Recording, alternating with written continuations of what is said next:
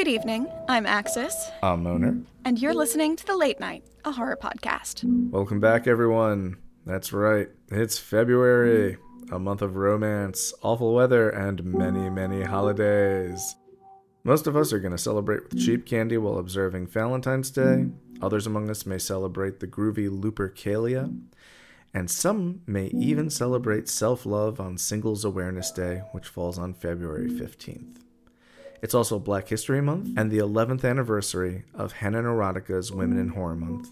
In honor of these holidays, we're watching Cole McCarthy's The Girl with All the Gifts from two thousand sixteen, starring Senia Nanua, Gemma Arterton, and Glenn Close, and we'll be following with Anna Lily Amirpour's A Girl Walks Home Alone at Night from two thousand fourteen, the first Iranian vampire western starring Sheila Vand, Arash Marandi, and Masuka the Cat. We'll be right back after the tone with our spoiler-filled thoughts. Stay tuned.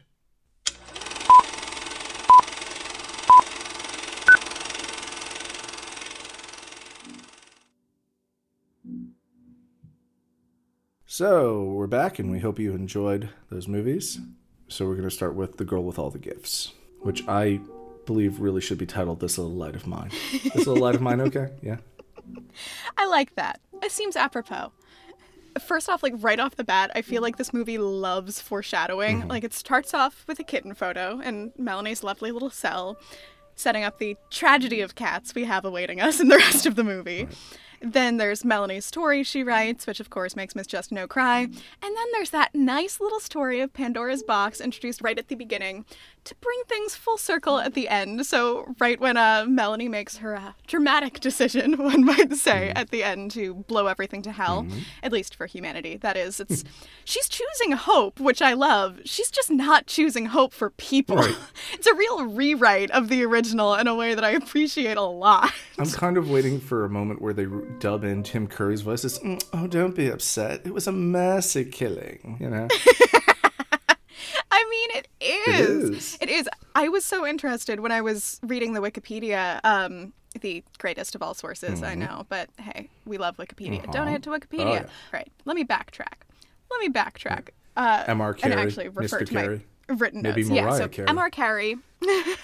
I wish this was written by Mariah Carey. So awesome. I'm sincerely hoping that M R Carey is the pen name for Mariah Carey and that she is secretly a, uh, a zombie horror author, because that's an incredible version of events. But the the history of the of the movie itself is that the movie script and the book were written concurrently by author M R Carey, and both were based on his earlier twenty thirteen short story, uh, which was nominated for an Edgar Award. I think it's called Iphigenia in Aulis. I don't know mm-hmm. how to pronounce yep, that, that sounds but right. We'll go with that. I'm always like, what what source language is this? Unclear. uh, but there, I was looking through um, the kind of Wikipedia summary of the book itself, because I figured they would be pretty similar, and they are, since they were written by the same author and written concurrently. Mm-hmm. But like most movies made from a book, things were cut for time. Um, and the two major differences is that in the book, there's another human faction. There are more survivors that live outside of the military base called Junkers. Um, they're kind of scavenger packs that roam around and mess with the military, and they were part of bringing down the base at the beginning, which I understand why they cut for time. Mm-hmm. But the biggest difference that I find absolutely bizarre and fascinating mm-hmm. is that in the book, right before Doctor Caldwell dies, she had previously caught one of the feral children and experimented them on them. So right before her death, she tells Melanie that there is no vaccine. Her all of her work is a failure. There's no way to prevent the infection. There's way, no way to treat the infection. So there is no hope for humanity. Right. There is nothing they can do. And they're fighting a losing battle. Everybody's going to succumb eventually. It's just a matter of time. And so suddenly Melanie's choice to torch the goddamn place makes a lot more sense. Yeah. Because... And we only well, get that okay, vaguely. I would argue that... It... We only get that vaguely where... Yeah. It's like she goes back to Close and goes, so I'm human. I'm alive. Mm-hmm. And she's like, uh-huh. and it's like... And it just sort of clicks for Melanie at that point. It's like, oh, then why are we having this conversation? I'm going back outside yeah. and, you know... Yeah, I mean, I feel like it boils down to the same thing in either case, but in the book, it really feels like it's a straightforward kind of, oh, well, if there's no point in dragging it out any longer. In the movie, it felt like this complex ethics puzzle where I was like, oh my god, oh my god, yeah, is this really happening? Absolutely. And that's actually kind of Which what got almost... me. What got me was that she was, that Melanie was waiting for the doctor to sanction her existence in order for her mm-hmm. to go out and make what to me was the logical choice, right? I mean, it takes Doctor Spock to a very dark level, but it takes utilitarian philosophy and it stands it on its head. You know, the needs of the many outweigh the needs of the few. Uh, at this point, the uninfected humans are the few, and the many are the people who might actually have a shot at living, and those are the infected. So I totally, you know, am very proud of Melanie for her decision. Yes. You know? Yeah, she's brilliant. I mean, I one hundred percent agree. And her actress, um, Senia Senia Nanua, she is incredible. I was just so impressed by her throughout this whole movie. I mean, I've seen a lot of child actors yeah. in my life that... Senia Nanua brings work- the pain.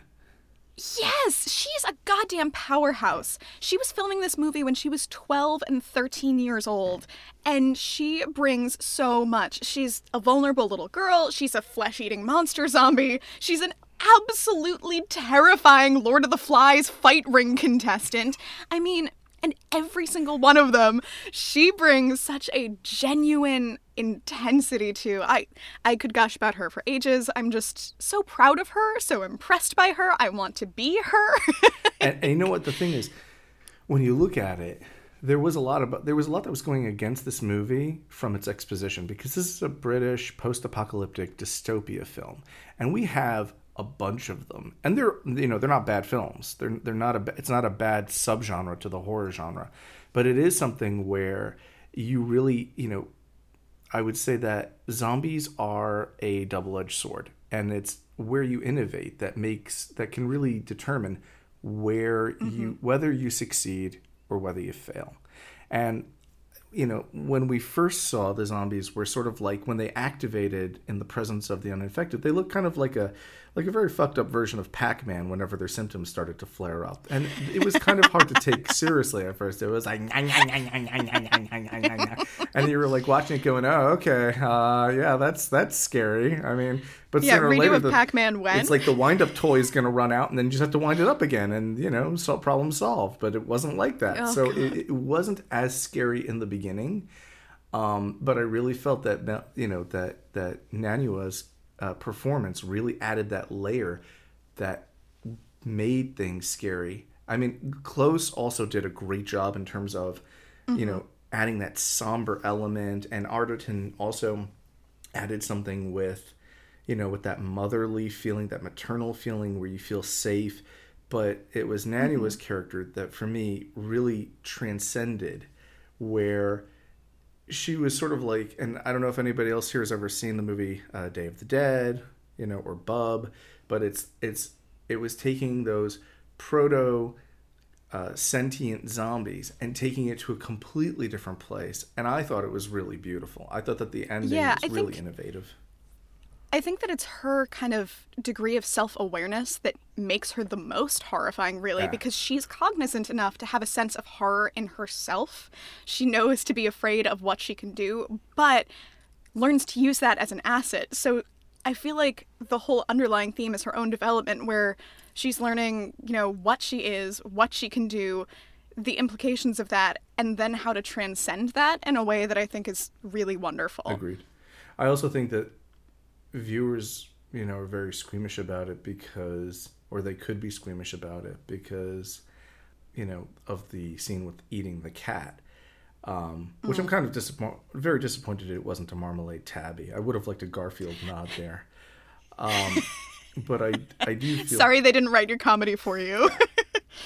But the the thing for it for me was, you know, so many people got grossed out by that moment. But I also thought, you know, human beings do that every day. Whenever we're eating chicken, we're eating cattle, we're eating lamb chops, we're we're doing the same thing. We're just not in the mm-hmm. room for it. You know, we like the steak, we just don't like how it's made. So I, yeah. I still think that she's not nearly as savage as as everybody kind of makes her out to be. It's it's not savage behavior. It's the way that we all of us would have behaved if we didn't have a food source readily available. So I... Yeah, and it's also, especially because she's grown up in a cell. She has no concept of what's a pet animal. I mean, all of that is a social construct. Right. Like, the difference where, you know, people get all uppity about people eating dogs in other countries, mm-hmm. which I'm the first to, you know, be sad about, but I... It's entirely constructed based on... Well, we decided this one's a pet, so we're sad if somebody's mean to it, which I get, but she doesn't have any of that construction. Absolutely. She can probably look at it and say it's cute based on her kitty photo in the cell, but food is food when you're a hungry zombie baby. Right. Agreed. Um, so, yeah. I mean, another yeah. alternative title might have been More Human Than Human. Also true. No, and I also... I'm always so bemused by how books and films kind of represent people who are one step removed from the contemporary as this weird conglomeration of antiquated tribal stereotypes. Mm-hmm. Because I was just looking at these packs of feral children that, that they encountered.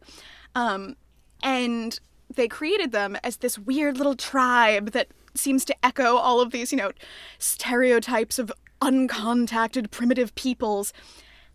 I get why they have no language, why they're not speaking, why they're speaking in grunts. Sure, fine, makes sense. They didn't have anybody to model language. But everything else makes no sense. They are surrounded by a sea of adult hungries, people who are wearing contemporary clothing, people who have contemporary haircuts and hairstyles. I mean, maybe they're not modeling makeup, but where did the kids get the face paint from? Right. They're also surrounded by media left behind. There are books everywhere. I'm sure there's videotapes or something. There are so many models for what is the kind of normal thing to do. So how did they all manage to find little leopard print caftans kind of and dress themselves in scraps and dreadlocks right. and face paint? Yeah, I felt it I felt it was way too much of a liberty. I was like, that's either face paint or it's bird poop. And I don't think I've ever seen a pigeon shit on anything so artfully or in such a shape before. I could be wrong. Hey, viewers, listeners, if you uh, want to send in Rorschachs of uh, pigeon shit that come in and they make sense, feel please feel free. Uh, oh, Menaria.site at gmail dot com. You know, we, we want to see everything. Oh. And, uh-huh. um, yeah. It's time for the science deep dive. I got really too excited about kind of uh, researching fungal infections during this. Yay, because science! I've... Yes!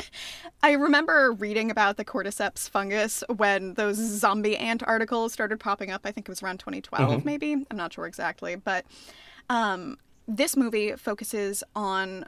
Ophiocordyceps unilateralis, which is the same fungus that they talked about in those zombie ant articles. It's thought of as a newer discovery, but the first recording, at least in, you know, kind of European recorded history, was in eighteen fifty-nine. Wow. So we've known about this for ages. Yeah. And how this works in nature, it's a insect pathogenic fungus that infects the Camponotini tribe of ants. It's one specific species, but it can uh, moderately affect other members of the, the family. And it's primarily in South American tropical forests. So some of the basics should seem pretty familiar after you've watched this movie. Once they're infected, the ants' behavior patterns entirely change. They're usually in their kind of canopy nests in the trees, or they're looking for food down on the ground. Once they're infected, they abandon their work and their nests, and instead, they find a leaf to clamp themselves onto with just incredible lockjaw, and they never move until they die. Clamp onto the leaf, stay there, die, and once they do, a big ol' fungal spore stalk sprouts out of their head, and that's how the fungus propagates. Looks nearly identical to the spore pods that they recreated for the movie, so really good accuracy there. Wow. What's amazing, though, is the degree of precision in this control. The ants follow incredibly specific directions on where to clamp themselves to death. To quote, again, the greatest of all sources, Wikipedia, quote, "The ants generally clamp to a leaf's vein at a height of twenty-six centimeters above the forest floor, on the northern side of the plant, in an environment with ninety-four to ninety-five percent humidity and temperatures between twenty and thirty degrees Celsius or sixty and eighty-six degrees Fahrenheit." This goddamn fungus knows what it's doing. Right. It's, it's controlling the height they go to, the placement, the geographic placement, the temperature, the humidity level within one percent. It's really cool. So... how it controls the ant that much is fascinating. It's also really but creepy. It's incredibly creepy. It makes this seem more plausible. But then this sent me down a rabbit hole because I discovered that there is another interesting um, relative of the uni- unilateralis uh, fungus called Ophiocordyceps sinensis. Mm. And that one, similar fungus, but it's known for being hosted in worms in the Himalayas.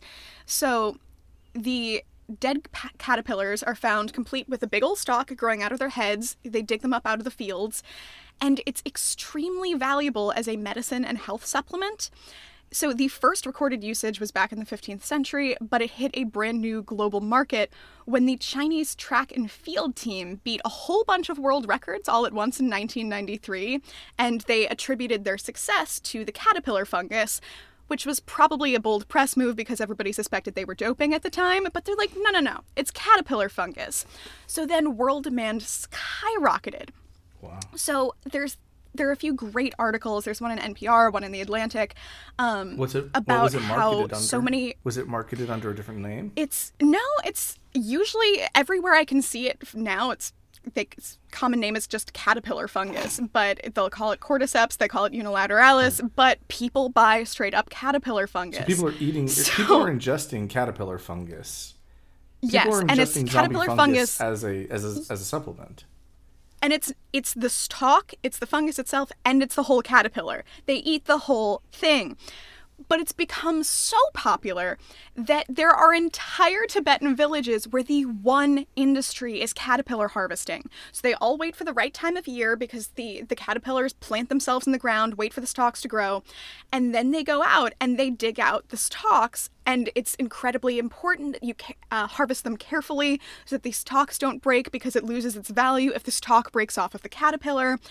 But it's so popular now that it's getting over-harvested. So these Tibetan villages are running out of caterpillar fungus because they they all know they're over-harvesting, but there's nothing they can do about it because the demand is so strong. So it's now creating kind of an ecological crisis for this weird par- uh, parasitic fungus because the demand for eating caterpillar fungus is so high. And, uh-huh. and- does that mean that it doesn't that kind of imply... that it in- increases the likelihood that the plant will have to adapt to survive if it starts That's to disappear? That's kind of enough? an appropriate, yeah, it's an appropriate thought. Yeah, that's um, really and, fucking you know, bad. Who else? That is who else really, is the fungus really in most contact with? Yeah, probably, probably the fungus harvesters. So, you know, I was, I was well, saying that I, I would love to see. If you harvest fungus and you're listening see... to this, you have something to look forward to. You know, you might be. Uh... Yeah.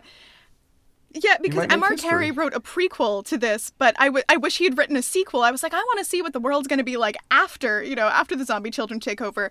Maybe the real sequel is going to be up in the Himalayan mountains. It's going to be suddenly hikers go up and find that there's an entire village with weird sprouts coming out of the hillsides, and as they dig them up, it's human bodies of the fungus harvesters.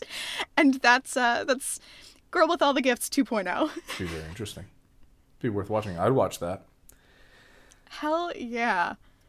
All right. All right. So, if you like this film and you're looking for something similar, I think most British post-apocalypse films fit the bill. Uh, Danny Boyle's twenty-eight days later is a solid choice. Another is Children of Men from two thousand six. And if you want to go a little retro, Hardware from nineteen ninety with Dylan McDermott might also fit the bill. So now we're going to talk about Girl Walks Home Alone at Night. Um, a masterpiece. A masterpiece. What I really loved about this film is how many milestones it has under its belt already. Uh, ninety-six percent mm-hmm. on Rotten Tomatoes, first Iranian vampire western, and it's got a B O B, uh, box office to budget, of six hundred twenty-eight thousand dollars to fifty-six thousand dollars. Uh, that means it made eleven times its budget. Let that sink in. Yeah, and this in. is for a movie that was Kickstartered. Right. It was a Kickstarter, it was a Kickstarter movie. But... I would like to add that Margaret Atwood seemed very enthusiastic about the idea, which was already saying something about where this film was going. Um, For sure. But to make eleven times, a, to to generate eleven times a film's budget as an indie film, not as a studio film, as an indie film, is freaking crazy for a cult film. Because ask anyone about cult films, and they'll tell you that they either lose money or they barely double their money. Um John Carpenter's The Thing, Event Horizon, Exorcist three, these things may barely double their money. They certainly don't bring home eleven times their budget. As a cult film, The other thing I love is that I don't think it's unfair to say that A Girl Walks Home Alone at Night is quickly becoming today's Nosferatu. And that's not just because it's a black and white vampire film, but because of the music. F W. Murnau's Nosferatu from nineteen twenty-two has always been a gothic wonder in cinema because most of the original recorded score by Hans Erdmann was lost. And so every time someone wants to put Nosferatu out, they technically redo, recomposite, or re-record the music. It's a gothic wonder because each version of Nosferatu that you will view or own, uh, you will end up hearing, or you will likely end up hearing, different music for each time that you watch it or view it. Um, Nosferatu's legacy is at a point where other music groups have put out alternative music. For instance, there's a version of Nosferatu with music by gothic metal band Type O Negative, and here in Germany there's a gentleman named Karsten Stefan Graf von Bothmer. And for those of you who are going to Google that afterwards, let me just butcher that into uh, English speak. It's Karsten Stefan Graf von Bothmer, who plays live piano while Nosferatu plays. He usually plays a, a series of silent films, but Nosferatu is definitely one of the most popular in his entourage. Um, and with A Girl Walks Home Alone at Night, you can watch the film with the original soundtrack, which is made up of Iranian indie bands, or you can watch it with subtitles to entirely different music uh, by the experimental band The Black Heart Rebellion, uh, and we're going to put a link to the Bandcamp for that band so that you can watch it that way in the description of the podcast. I feel like I understand why it became kind of such an inspirational project, because there's, you know, the album that came out, uh, Amirpour, the director, is working on turning it into a graphic novel. I'm not sure if that's come out yet or not. Um, but it's just such a captivating film. I, I love the entire creation, the atmosphere that it has, the entity of Bad City itself. They've created this this fictional city in a version of Iran filmed in California. And while I'm definitely no expert on Iran, or really California for that matter, I feel like I know what it's like to be there. Uh-huh. The kind of the texture they create with the music, with the, the filming, with the cast of characters yeah. is so rich, and it pulls on the grittiness of cities in old noir films and the grunge of modern cities. And it manages to feel both entirely familiar and absolutely and utterly alien, which I love. And I think one of the things that I like a lot that you talked about um, in terms of the cinematic references, where it's looking at Lynch, where it's looking at Nosferatu, it does such a good job of feeling incredibly contemporary, but also going back to these really old kind of references. Mm-hmm. And one of the little details that I enjoyed a lot is that when you look at the credits for this movie, almost all of the characters are listed by archetype. So you have Hossein, his uh, Arash's father, who's listed as the junkie, Saeed, who's the pimp, Shada, who's the princess. There are all of these archetypal characters, which feels like it's going back to Commedia dell'arte and other kind of theatrical references, going back also to, you know, uh, to folktales and myths, these kinds of archetypal characters that we know and we can pull on. But while it does that, it doesn't let these characters become just plain stereotypes. I feel like it really stretches those forms. Like one of the characters, uh, uh, Ati, uh, Mozan Marno, she's listed as the prostitute, and that's, you know, kind of a, a difficult term now. Um, nowadays, uh, it, it's better to, you know, say sex workers, if for pe- at least that's the preferred kind of terminology from people who work in the industry. But it doesn't let prostitute become a reductive term, which I like. She's such a nuanced character. She's a character with her own agency, who works entirely independently and as her own character, in opposition really to the pimp, to Dominic Rains. Um, and I love how this this movie kind of recognizes all sorts of different minority groups, all sorts of different kind of demographics, without necessarily making that the talking point. It's just a natural part of the movie. I mean, and I think that's really recognized by Sheila Vand playing the girl, the va- you know titular vampire, the girl who walks home alone at night, and how she interacts with these characters. She's good to other women. She's good to sex to sex workers. She's, you know, maybe questionable to children and not great to the homeless, but she's still really using, you kind of introducing the lens for, you know, what she believes is good. Yeah. And it's valuing gentleness. It's valuing kindness. There's also trans representation. I don't want to jump to conclusions about, you know, gender identity, but there's the Rockabilly character that we see brought up a couple of times, who appears to be possibly a man in jag, possibly a transgender woman, who's just kind of introduced as a natural part of the cityscape. Right.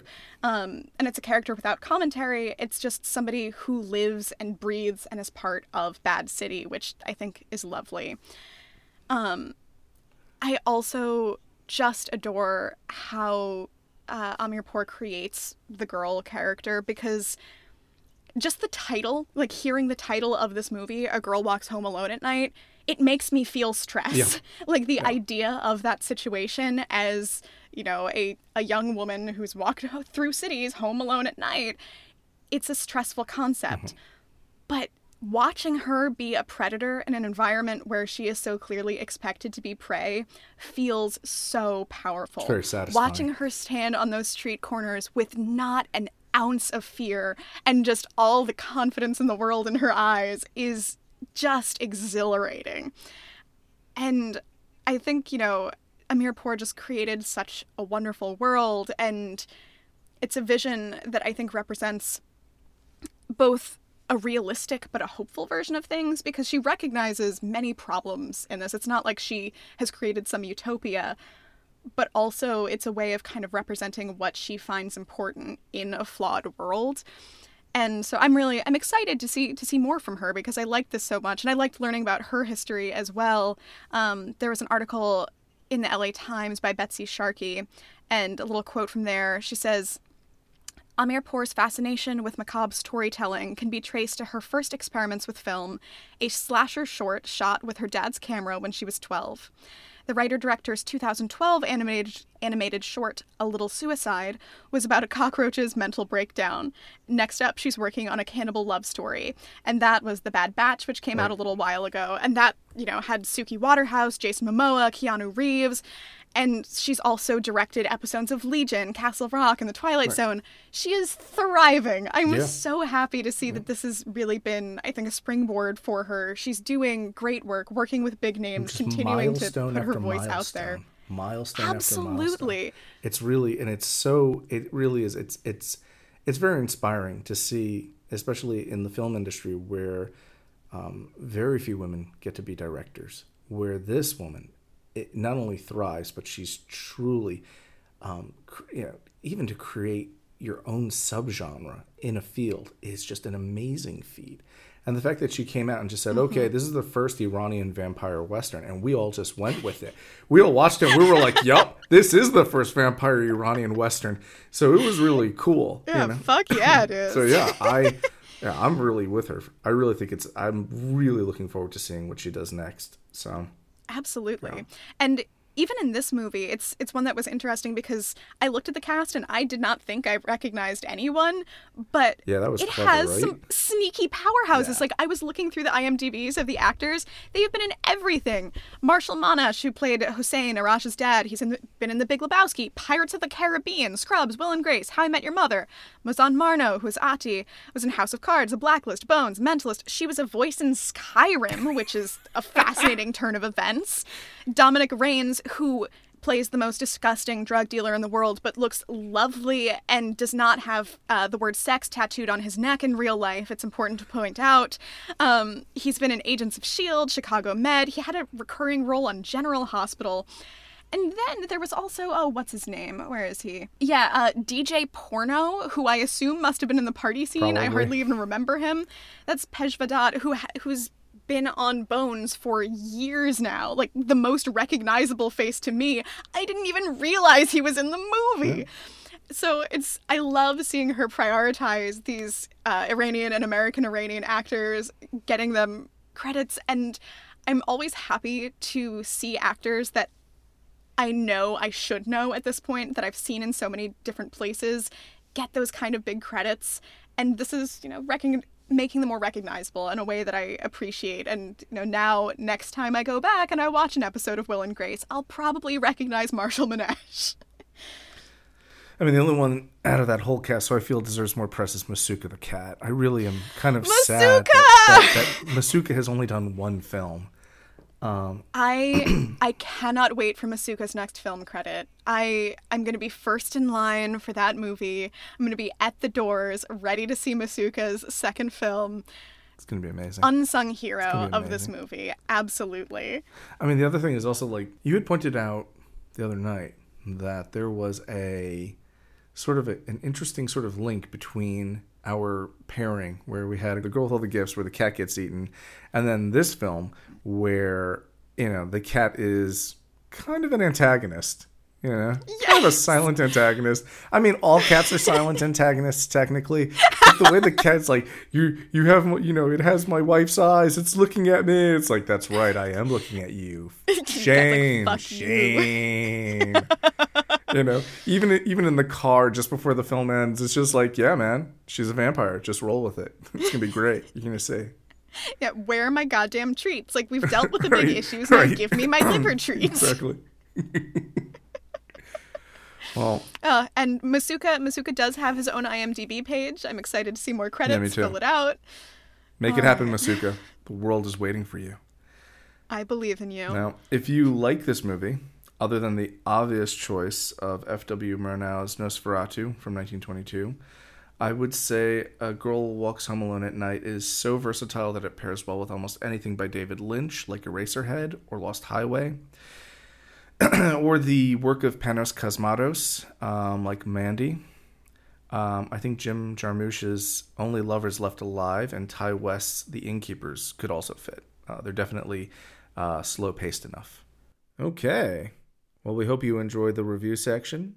I know we didn't do My Bloody Valentine this month, but it is worth noting that in addition to all the other causes that get crammed into February, February fourteenth is National Organ Donor Day. Thousands of people die each year because they're waiting for an organ transplant, and it's arguably one of the most avoidable tragedies. It's cost-effective, and it's low maintenance because, like donating blood, you don't need to open your wallet to help. In fact, even if you're squeamish about needles or surgeries, you don't need to worry about organ donation because it happens after you die normally. In addition, if you agree to donate your organs after you pass, you might save over seventy people. To learn more about how you can help, go to donate life dot net in the United States, or if you live in Canada, you can visit be a donor dot c a. Up next is guest horror author Christy Nogle with the horror news. So if you're a horror author, stay tuned. Are you an aspiring horror author looking for a home for your spooky stories? Submissions have reopened for Tales to Terrify, looking for short horror, dark fantasy, and disturbing fiction. Manuscripts can be up to ten thousand words, double-spaced, twelve-point Courier New or Times New Roman font, and in Microsoft Word or rich text format. Please include your author name, title, and word count on the first page. Simultaneous submission is allowed. For more information, please visit tales to terrify dot com forward slash submissions. Next, The Dark, a monthly online magazine, is currently seeking horror and dark fantasy fiction from two thousand to six thousand words. Simultaneous submissions are not allowed. For more information, visit the dark magazine dot com forward slash submission hyphen guidelines. And Madness Heart Press has three submission calls. First, there's the annual Trigger Warning anthology. Submissions will end either once enough stories are accepted or on February twenty-eighth, twenty twenty. The theme is psychosis, with a maximum word count of fifteen hundred words.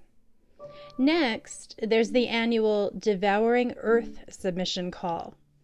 For twenty twenty, the theme is kaijus and gigantic monsters, with a minimum word count of fifteen hundred words. Submissions will close when enough stories have been collected, or on April thirtieth, twenty twenty.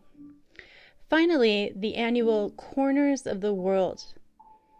From the page, they ask, this year we are looking for Latinx and Mesoamerican authors to submit stories that pertain to the legends, folklore, culture and fears that exist within and surround the cultures of Central and South America, as well as those that have emigrated to North America, bringing their stories with them.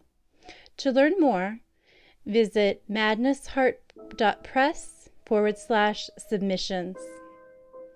If you are a short fiction publication venue and you think your horror submission calls should be listed, please contact Moner T. Lawrence at monerlawrence at hotmail.com. The Late Night, a horror podcast, is brought to you by Moner T. Lawrence. Find us at moneria dot com and The Late Night Pod on Facebook, Instagram, and Twitter.